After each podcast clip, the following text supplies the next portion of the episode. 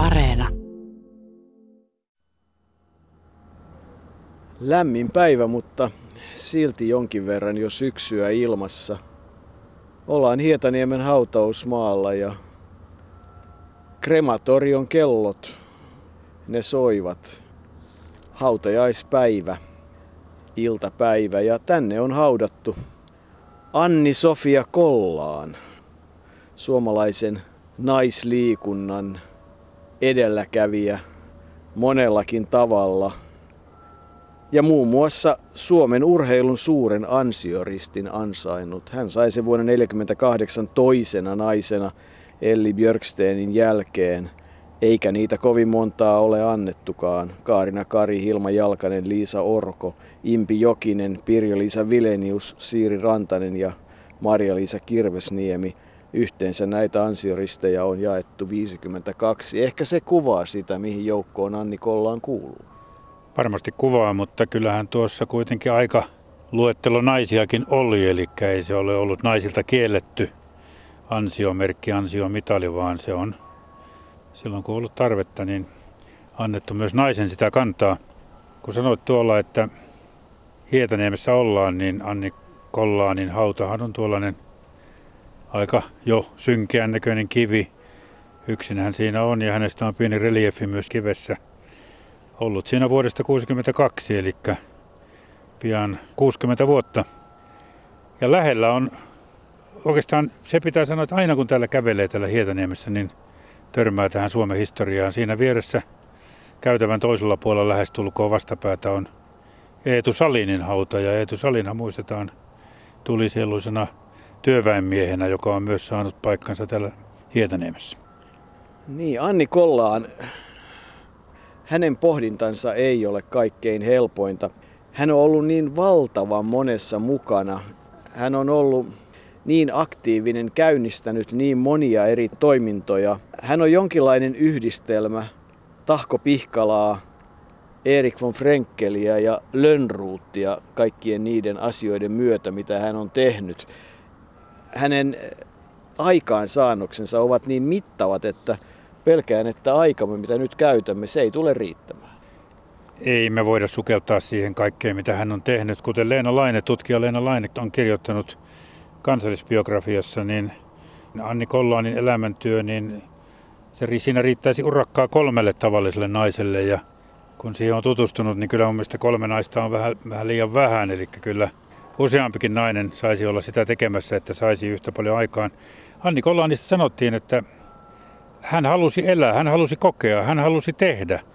Hän ei halunnut käyttää aikaansa muuta kuin tuottavaan toimintaan. Ja esimerkiksi hän nukkui ilmeisesti vain 4-5 tuntia yössä ja, ja tuota, piti kuitenkin sen verran hyvää huolta kunnostaan, että jaksoi korkeaan ikään. Ja ennen kaikkea hän nautti siitä, että sai tehdä, sai kokea tätä elämää monelta kantilta. Hän tajusi, että elämä on rajallinen, ei ole aikaa laiskotella, oli hänen mottonsa ja kyllähän sen mukaan eli. Kyllä. Anni Kollaan partio lempinimeltään Tuikku. Sitä ei ole syytä unohtaa sitä partioaikaa, siihen palataan, mutta hän syntyi siis 13. päivä tammikuuta 1876 Raumalla ja menehtyi 17. huhtikuuta 1962 Helsingissä. Hänen vanhempansa olivat kaupunginlääkäri Johannes Kollaan ja, ja kauppiaan tytär Anna Charlotta Salmeen. Se on tietysti sanottava, että osin kaikkea sitä, mitä Anni Kollaan teki ja pystyi tekemään, edesauttoi se, että hänen taustansa, taloudelliset taustansa olivat hyvät. Hän ei siinä mielessä, vaikka eli vaatimatonta ja ei pröystäilevää elämää millään tavalla, niin hänen taloudellinen pohjansa oli hyvä. Hän, hän, hänellä oli mahdollisuus toteuttaa asioita, mistä hyvänä esimerkkinä on muun muassa ovat ne pitkät matkat tuohon aikaan. Yksi ehkä merkittävimmistä, joka häneen vaikutti, oli 1914 tai 1910-luvun alussa matka Yhdysvaltoihin, jossa hän tutustui monellakin tavalla siihen yhdysvaltalaiseen leikin ja, ja urheilun kulttuuriin ja näki siellä myös sitä muun muassa Chicagon köyhyyttä ja niitä puistoja ja sai sieltä muun muassa kimmokkeen tuoda Suomeen tätä aktiviteettia. Asuinolot olivat ankeat ja ja kurjat siihen aikaan. Tarvittiin niitä paikkoja ulkona, jossa aktiviteetteja tehdä ikään kuin, niin kuin korjaamaan sitä tilanahtauden tuottamaa kurjuutta. Varsinaisesti hänellä oli kaksi suurempaa tehtävää elämässään, eli kun hän ensimmäisten naisten joukossa pääsi tuonne voimistelulaitokselle vuonna 1894 ja valmistui sieltä sitten, niin hän oli 1910-luvulla voimistelulaitoksen opettajana. Ja sitten varsinainen elämäntyö oli, oli koulujen tyttöjen voimistelutarkastaja, mutta hän ei tyytynyt pelkästään niin kuin tarkastamaan tyttöjen voimistelumahdollisuuksia ja, ja tyttöjen voimistelua yleensä, vaan hän kiinnitti huomiota myös koulujen terveysoloihin, rakennusten kuntoon, tuuletukseen, lämmitykseen, käymälöihin, juomaveteen. Ja sitten on, kun hänestä on paljon kaskuja, koska hän oli tuommoinen aika erikoinen ihminen, niin, niin hän todella tuota, esimerkiksi tarkastuskäynneillään, jos joku ei osannut jotain, niin hän saattoi näyttää, että miten kievetään köydellä voimistelusalin kattoon jalat edellä.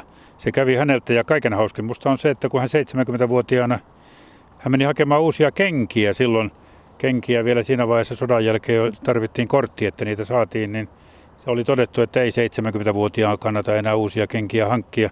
Ja hän sanoi, että seison tässä käsillä niin näytöksi, että kyllä 70-vuotiaskin osaa ja joutuu jalkojaan käyttämään. Ja niin tuli uudet kengätkin tämä aika, jonka hän oli tyttöjen voimistelun ja terveydenhoidon tarkastajana koulu- ja myöhemmin opetushallituksessa, niin niitä tarkastuskäyntejä. Hän saattoi tehdä kuutisen kymmentä vuodessa ja onhan se aika merkittävää, että se toinen tarkastaja, joka sitten enemmän sitä poikien puolta tarkasti, oli Ivar Vilskman, että kyllä siinä kaksi suomalaisen urheilun äiti ja isä tietyllä tavalla ovat sitä tehneet. Ja siihen tietysti liittyi kaikki se siihen tarkastamiseen, että mitä tarkoittaa naiseksi kasvaminen ja, ja muu sellainen.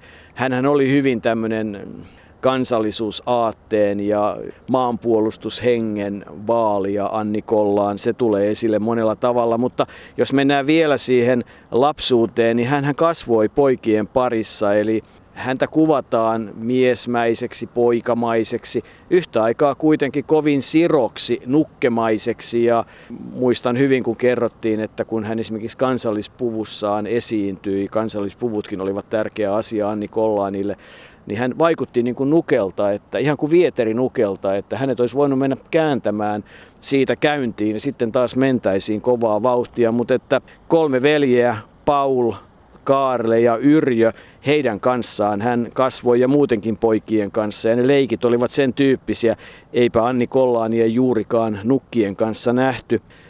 Hän siis kirjoitti ylioppilaaksi jo 1892 matemaattisen toimituksen jälkeen 16-vuotiaana Kuopion suomalaista tyttökoulusta. Hän oli muuttanut Kuopioon Nurmeksesta, jossa siinä vaiheessa isä oli lääkärinä ja, ja heti sitten sen Kuopion jälkeen jo 1893 hän lähti opiskelemaan Ateneumiin. Äiti toivoi nimittäin tyttärestään taiteilijaa ja, ja äiti myös oli seuraamassa niitä luentoja, mutta se ei Annille istunut. Ja niin kuin kerroit, niin hän lähti siis opiskelemaan voimistelulaitokselle, vaimistui voimistelun opettajaksi ja oli muun muassa sortavalassa. Mutta sitten tärkeä vaihe hänen elämässään oli siinä vuosisadan vaihteessa 1899, kun hän meni Tukholmaan ja sai sieltä voimistelun direktöörin arvon.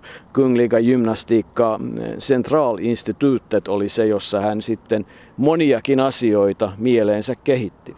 Jotta saisimme oikein sekaisin koko tarinan, niin palaan jälleen hänen lapsuuteensa, kun puhuit siitä jo jonkun verran, mutta minusta oli niin hyvin sanottu, kun on sanottu, että hän veliparvessa, eli kolme veljeä hänellä oli, niin kasvaneena viihtyi paremmin puupalaan ja puukon kuin virkkuu koukun kanssa. Eli se kuvastaa hyvinkin hänen, hänen tuota, taipumustaan olla, olla enemmän tuommoinen, tuommoinen miehisten asioiden kanssa tekemisissä. Ja kun puhuit, että hän ei paljon nukkien kanssa leikkinyt, niin kyllä Irja Kleemolan kirjassa hän itse muisteli, että, että en paljon leikkinyt, mutta hoitelin kuitenkin kaksivuotiaana saamaani Elleniä ja noin kahdeksanvuotiaana saamaani puusta tehtyä ja nivelillä varustettua Joonasta ja pientä Dagnia, joka minulta varastettiin lopulta vuonna 1918. Sitä hän ei kertonut missä ja miten tuo varkaus tapahtui. Hän oli kuitenkin jo silloin 42-vuotias, kun hän viimeisen nukkensa menetti. Ja se, mikä hänestä niin kuin selvästi henkii esiin, oli hänen kurinalaisuutensa. Vähän samanlainen kuin mikä, mikä tuota, mitä muistan armeijassa, jos siellä esimies kysyy jotain asiaa, niin siihen ei voinut sanoa, että en tiedä, vaan piti sanoa, että otan selvää. Ja samalla tavalla Anni Kollaan vaati naisilta ja tytöiltä, että ei saanut sanoa, että en osaa. Piti sanoa, että yritän opetella tai kertokaa kuka neuvoo, mutta ei saanut sanoa, että en osaa.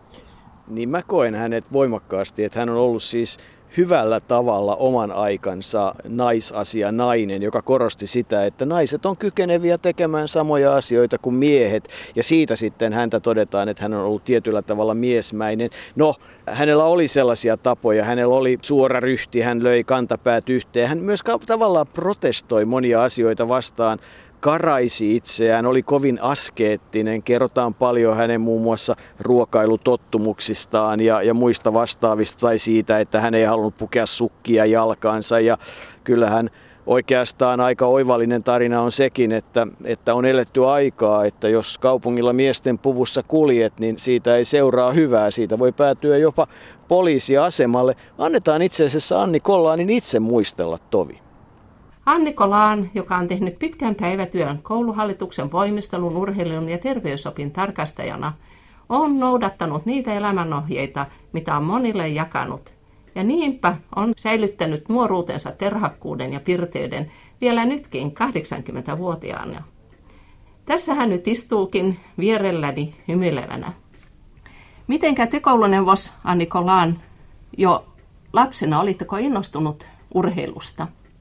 Lapsuuteni urheilulajeista mainitsisin ratsastuksen isäni kahdella hevosella sekä hiihtämisen, johon äitini meitä innostutti. Raumalaisena hän ei yhtään osannut hiihtää, mutta hän keräsi lapset ympärilleen, yhdisti kepillä vierekkäin kaikkien sukset, istui itse tuon kepin päälle, lapset istuivat hänen ympärilleen ja sitten koko tuo joukko huristi jyrkkää kirkkomäkiä alas lammille. Muuta semmoista urheiluasiaa ei oikeastaan ollut, mutta minä ratsastin paljon isäni hevosilla. Isällä oli kaksi hevosta. Hän oli nimittäin semmoinen piirilääkäri, joka piti matkustaa pitkät matkat hevosillaan. Ja ne hevoset oli hyvin viisaita. Kerrankin yksi hevonen vei minut metsään ja ajattelin, että hän pyyhkäsee pois minut selästä. Ja niin hän menikin alimman puun oksan alle ja pyyhkäsi pois sillä, sen, sillä oksalla minut selästään. Mutta sitten kun minä makasin siinä maassa, niin sitten se rupesi nuuskimaan minua ja sanoi, että nouse pois jo sieltä. Luulepa niin, että kouluneuvos Kolan on aina ollut kiinnostunut urheilusta, sillä urheilu vaatii reipasta mieltä.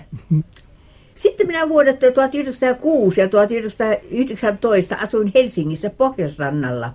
Sieltä oli tapana joka sunnuntai tehdä pitkiä retkiä, joskus veneillä, paljon suksilla.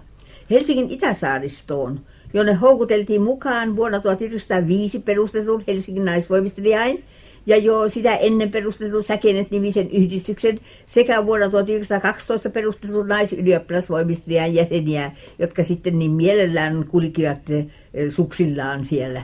Miten te saitte aiheen urheilumerkkijärjestelmäänne? Urheilumerkin aiheen saimme Ruotsista vuonna 1912. Siellä joku toimittaja Palin ehdotti sellaisen perustamista – Ehdotus oli Iidun lehdessä, jota eräs suomalainen nainen sattumalta luki ja rupesi heti harkitsemaan tuollaista merkkiä Suomen naisille. Merkkivaatimukset olivat valmiiksi harkitut Suomessa vuonna 1912 ja työskentely urheilumerkin hyväksi alkoi meillä vuonna 1913. Ruotsissa naisten urheilumerkki tuli valmiiksi vuosi tai kaksi myöhemmin kuin Suomessa. Kuinka ne naiset kehtasivat siellä urheilukentällä esiintyä tällaisessa puvussa? Siihen asti oli ollut vain pitkä hame aina. Kuulemma silloinkin, kun eh, tämä Aspin koulu voimisteli. Niin, mutta mm, kyllähän sitä tohtii yhtä ja toista tehdä näin nuorena ollessaan. Minä muistan, kun minä kerran kulin kadulla miesten housuissa ja minut vietiin kaksi poliisia vei minut poliisikamariin. En minä ymmärrä, minkä tähden nykyään kaikki useimmat naiset saavat kulkea housusilla ilman, että heidät viedään poliisikamariin. Ehkä tuosta saa jo jonkinlaisen kuvan siitä, kuinka tämmöisen urheiluhengen vallassa Anni Kollaan on ollut tai liikkumisen hengen, leikin hengen vallassa. Hänhän oli siis todella kaikessa mukana, oli valtion urheilu- ja voimistelulautakunnan jäsen 24 vuotta, eli liikuntaneuvostostahan oikeastaan puhutaan, oli Helsingin kaupungin urheilulautakunnassa, oli muun muassa valtion komitea voimistelulaitoksen uudistamiseksi ja valtion komiteassa oppikoulujen maanpuolustuksen järjestämiseksi. Ja, ja sitten tietysti tärkeä osa on se, että Anni Kollaan oli meille tietyllä tavalla kollega. Juuri tähän ajoin puuttua, eli tuossa hän lepää todella kollega. Monet pitävät häntä Suomen ensimmäisenä naisena, urheilutoimittaja naisena, koska hän kirjoitti tuollaista naisten palstaa Suomen urheilulehteen 1910-luvun vaihteessa. Ja tyypillisesti sitten Anni Kollaanille hän totesi, että ei se saa tarpeeksi tilaa, naisen asema ja naisen asiat eivät saa urheilullisesti tarpeeksi tilaa. Ja hän päätti perustaa oman lehden. Hän perusti Kisakenttälehden. Kirjeitse kerjäsi eri puolilta Suomea rahaa sen tekemiseen. Ja sitä tuli sitten sen verran, että, että sillä pystyttiin painamaan lehtiä ja, ja, ja ostamaan paperia ja tällaista, mutta mutta koskaan hän ei siitä mitään palkkaa saanut. Hän itse asiassa alkuvaiheessa itse jakoikin ne lehdet sitten ainakin Helsingin alueella, tuskin niitä paljon muualle Suomeen tilattiinkaan, mutta hän halusi vain, että naisen asia tulisi myös painettuna esille ja kun Anni Kollaan jotain halusi, niin kyllähän sen toteutti. Niin, ja kyllähän tietysti se kisakenttälehti 1911, hän oli siis sen vetäjä aina 20 ja sitten vielä 28-33, ja kyllähän nämä kaikki suomalaisen naisurheilun vahvat hahvot. Kaarina Kari oli hänen mukanaan, Elli Björksten tulee mainittua monessa paikassa, eh, samoin kuin Hilma Jalkanen, jonka kanssa ehkä Anni Kollaan ei ollut kaikilta osin samaa mieltä. Hilma Jalkasen naiskuvassa oli kauneudella ja viehättävyydellä selkeästi enemmän osaa kuin mitä Anni Kollaanin ajatuksissa oli. Mutta kyllä hänen kirjallinen tuotantonsa muutenkin on ollut laajaa. Hän siis todella kulki ympäri Suomea keräämässä tätä kansanperintöä Lönnruutin tapaan sillä lailla, että että 1904 hän julkaisi Suomen kansan leikkejä nimisen kirjan. Suomalainen kisapirtti oli kolmiosainen, se tehtiin vuosisadan adussa. Sitten leikkikenttäliike Amerikassa ja ruumiillinen kasvatus Yhdysvalloissa siinä 1910-20-luvun välissä. Naisten urheiluopas 17 ja jo vuonna 18 partiotyttöjen opas niin, että kaiken sen ohella, mitä hän liikkui, opetti, teki työtä ja muuta, niin hän ehti kirjoittaa ne sen aikaisissa olosuhteissa aikamoisen määrän kirjoja. Koko ajan vaan hengästyttää enemmän. Hanhiparvi tuossa nauraa meidän toimillemme. Ei näkynyt Nils Holgerssonia kuitenkaan yhdessäkään selässä, mutta parempi hanhi välillä kuin traktori aina, joka on usein vieraana näissä ohjelmissa.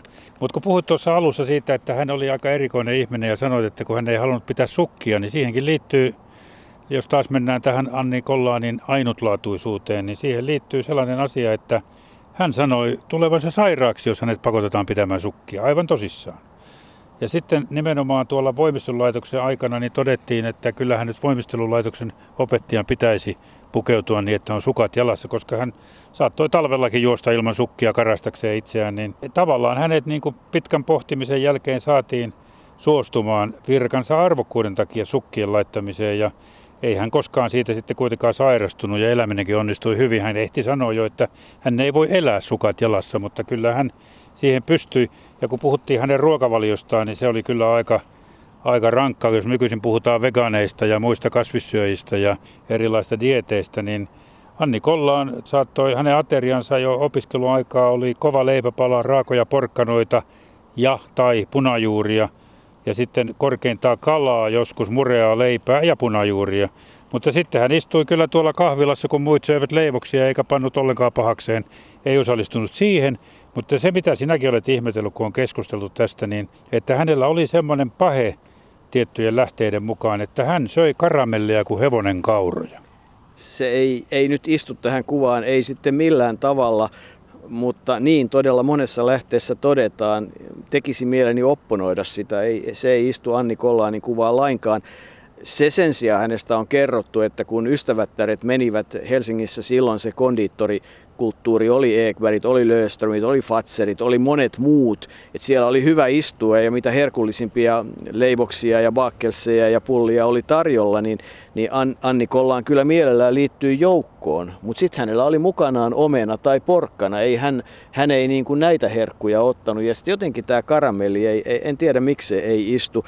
hänen lapsuudessaan on siis, siis tätä karaisua lähtee siitä, että, että hän oli, oli keuhkokuumeelle altis ja, ja silloin ne hoitomuodot on ollut aika rankkoja, että siihen on liittynyt siis karaisua ja kylmässä olemista ja kylmiä pyyhkeitä ja, ja ties mitä. Ja sitä myötä hän on sitten myös oppinut tämän tämmöisen hyvin askeettisen tavan. Silloin piti, piti olla ulkona riittävästi ja muuta. Et, että, mm, mutta yhtä aikaa sitten toinen puoli Anni Kollaania on se, että vaikka hän niinku tietyllä tavalla kuvauksissa on ollut jopa pelottava hahmo, niin kyllähän Riitta Somer sukua alemmassa polvessa kertoo, että et kyllä hän osasi olla lasten kanssa. Riitta Somerin perhe, iso perhe, kävi aina toisinaan Anni Kollaanin luona syömässä ja, ja siitä hän on siis on hyviä kuvauksia, siis jokaiselle oli oma paikkansa, siinä oli nimilappu, siellä piti osata käyttäytyä, ruoka oli aika yksinkertaista, mutta hyvää, mutta että sitten Anni kuitenkin saattoi olla siinä, siinä lattialla ja leikkiä vaikka pullon pyöritys tai jotakin, mutta olennaista oli taas näissäkin, että, että nämä leikit oli opettavia ja, ja ne niin kuin opettivat ennen kaikkea työhön. Eli Anni Kollaanille tämä sana työ, se on niin kuin ollut kaiken perusta. Niin kuin hänen isänsä hän kuoli, kun Anni Kollaan oli 15-vuotias ja, ja äiti otti sitten tietysti kasvattaakseen kaikki lapset. Ja äiti, vaikka oli Länsi-Suomesta kotoisin, niin opetti näille mäkiläen laskua ja hiihtämistä, vaikka itse ei ollut siinä kovin hyvä, mutta halusi myös tällä ulkoilmalla ja ulkona olemisella karaista. Ja kaikki leikit tähtäsivät sitten erilaisiin työtehtäviin, pellavan tekemiseen tai mihin hyvänsä, joita siihen aikaan oli tärkeitä. Ja, ja tätä kautta niin kun tuli tuota oppia. Se, että miten, kun sä puhuit tuossa, että hän kävi siellä Elias Lönnruutin jäljilläkin keräämässä kansantanhuja ja kaikkia tämmöisiä kansanperinteitä, niin itse asiassa Anni Kollaan kävi siellä aina silloin, kun me olisimme muut oltu lomalla, niin hän kävi lomillaan siellä ja, ja tuota, nautti siitä. Hän ei pysähtynyt ikinä. En tiedä, miten hän on pystynyt kestämään sitä, koska Eelin Kallio, joka, jolle Anni Kollaan oli pentu, kuten hän itse sanoi, oli perustamassa Suomen naisten liikuntakasvatusliittoa Elin Kallion kanssa sitten, niin kertoi ja edelleen tässä Irja Kleevolan kirjassa, että päiväkaudet Anni leikki tai esitelmöi ja yökaudet hän istui kirjoituspöytänsä ääressä. Näin Elin Kallio kertoo, kun paneudun nukkumaan, hän istui työssä. Milloin tahansa heräsin yöllä, yhä hän siellä istui. Aamulla kysyessäni väitti kyllä nukkuneensa 4-5 tuntia. Päivällä hän sitten otti tuommoiset 10-15 minuutin nokoset, oli oppinut kuitenkin sen työinnon kuten Elin Kallio sanoi sieltä äidiltään, kuten äsken tuossa todettiin. Ja tarvitsi todella vähän unta ja vielä vanhetessaankin työskenteli myöhään yöhön. Mutta sitten opiskelijat, joita hän opetti aina kesäisin kesäkodissa, eli Pyynikin Varalassa, oli siellä leikin ohjaajana yhtenä tuosta kesänä. He ovat kirjoittaneet kauniisti, mitä he oppivat Anni Kollaanilta. Eli opimme häneltä, että maailmassa on niin paljon rikasta, valoisaa ja ihanaa, jota kannattaa tavoitella, jonka eteen kannattaa tehdä työtä, joka myöskin voidaan saavuttaa.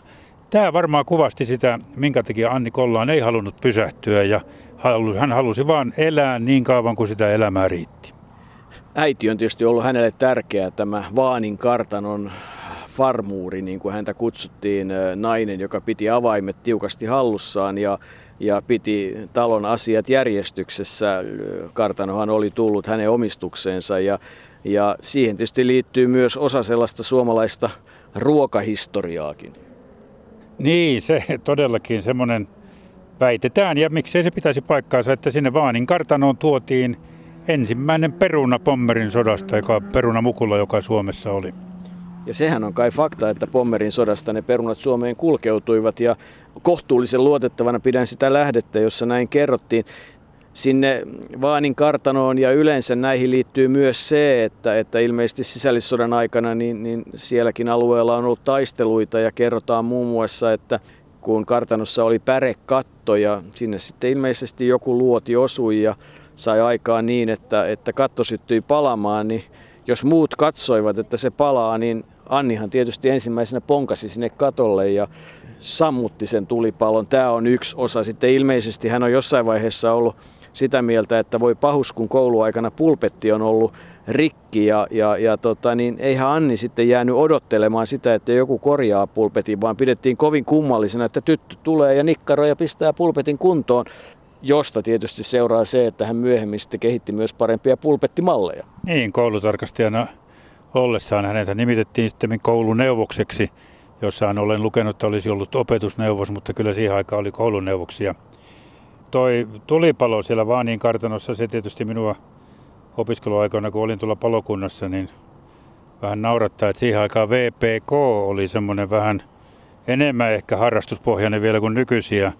Siitä usein todettiin sitten, kun itse oltiin kaupungin palokunnassa, että mitä ne kolme kirjainta tarkoittaa. Eli varmasti palaa kaikki, mutta Annikollaan oli, oli riuska täti, vaikka olikin pieni kokoinen ja pystyy sen tulipalon pärikatolla sammuttamaan. Se, se on vaatinut jo kyllä aika nopeutta ja ennakkoluulottomuutta ja uskaliaisuutta. Niin, no kun nyt tehdään listausta siitä, mitä kaikkea jää kertomatta, niin, niin äitien päivästä hän varmasti ensimmäisenä puhui, taisi puhua pesäpallosta ennen Tahko Pihkalaa, Merkittävää on se, että, että hieno laitos urheilumuseossa on urheilukirjasto. No kuka se oli ensimmäinen urheilukirjaston perustaja? No sehän oli tietysti Anni Kollaan. Ensin kotona, sitten yliopistolla, myöhemmin stadionilla. Ja kuka se oli sitten urheilumuseon ensimmäinen kirjastohoitaja? No Anni Kollaan 70-vuotiaana tietysti. Mitenkäs muuten? Kyllähän joka paikkaan kerkesi. Emmehän me voi kokonaan ehkä sivuttaa sitä, että hänestä hän liikkui kaikenlaisia tarinoita hänen seksuaalisuudestaan ja ja siitä, että mikä kuin hänen, hänen tuota, hänellä ei koskaan miestä ollut, mutta kyllä hän on kirjoittanut kirjeen esimerkiksi Kaarina Karille, jossa hän toteaa näin, että sinähän tiedät, että rakastuin 12-vuotiaana ja voin yhä vielä lämmitä sille tunteelle. Olen kuitenkin joutunut ajattelemaan, ettei mikään muu ränttää niin kuin hyvä toveruus ja työ. Ihmiset tarvitsevat henkilöitä, ystäviä, joille saavat surunsa purkaa, joihin luottaa – minä en juuri taida niitä sydänsurujani purkaa suurimmaksi osaksi kai sen tähden, että noilla toisilla olisi suurempi turva minusta. Se kuvaa minusta Anni Kollaan ja hän, hän, hän nautti elämästä, mutta hän nautti myös siitä, että hän pyrki osoittamaan myös ihmisille, mitä kaikkea tässä elämässä voi tehdä ja saada aikaan. Hänelle tärkeä ihminen oli Ester Aulanko, josta tulee mainintoja 1918. Nämä kaksi naista asuivat koko loppuelämänsä yhdessä, mutta se on saattanut olla yhtä paljon turvaa, käytännöllisyyttä, apua ja seuraa, koska, koska se oli hyvin yleistä siihen aikaan. Yhtä kaikki Ester Aulanko on ollut hyvin tärkeä henkilö Anni Kollaanin elämässä.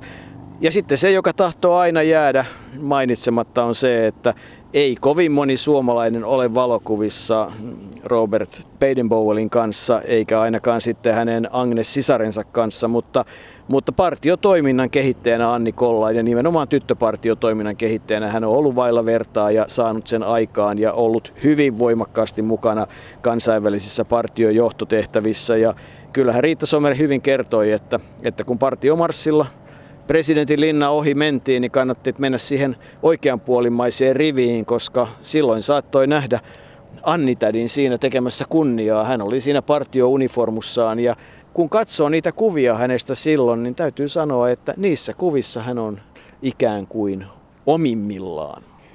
Vaikka olisi miten kovat elämisen halut ja vaikka miten nauttisi elämästä ja haluaisi saada ja tehdä ja nähdä ja kokea, niin joskus se elämä tulee päätökseensä ja niin se tuli Anni Kollaanillekin päätökseensä Marian sairaalassa huhtikuussa vuonna 1962. Hänet siirrettiin sinne viimeiseksi viikoksi, vaikka hän olisi halunnut kuolla arvostamassaan kodissa, mutta hän oli jo niin sairas, että ei pystynyt enää itse siihen vaikuttamaan. Ja Este Aulanko totesi, että tämänhän varmasti antaa meille anteeksi, että hänet siirrettiin sinne. Hautajaisessa Este Aulanko oli, oli todennut, että Anni Kollaan arvosti ihmisiä ihmisinä – ei heidän yhteiskunnallisen asemansa tai kuuluisuutensa vuoksi ystäviä hänellä oli kaikista kansankerroksista. Anni Kollaan on ehkä tuntematon nainen, mutta kyllä hänen elämässään on tapahtunut paljon ja kyllä hänen vaikutuksensa ulottuu vielä pitkälle. Ja se, mikä edelleenkin tulee mieleen, on se, että kyllä hänen elämänsä tarina, kun sen yrittää kiteyttää, niin se vaikuttaa lähes mahdottomalta tehtävältä.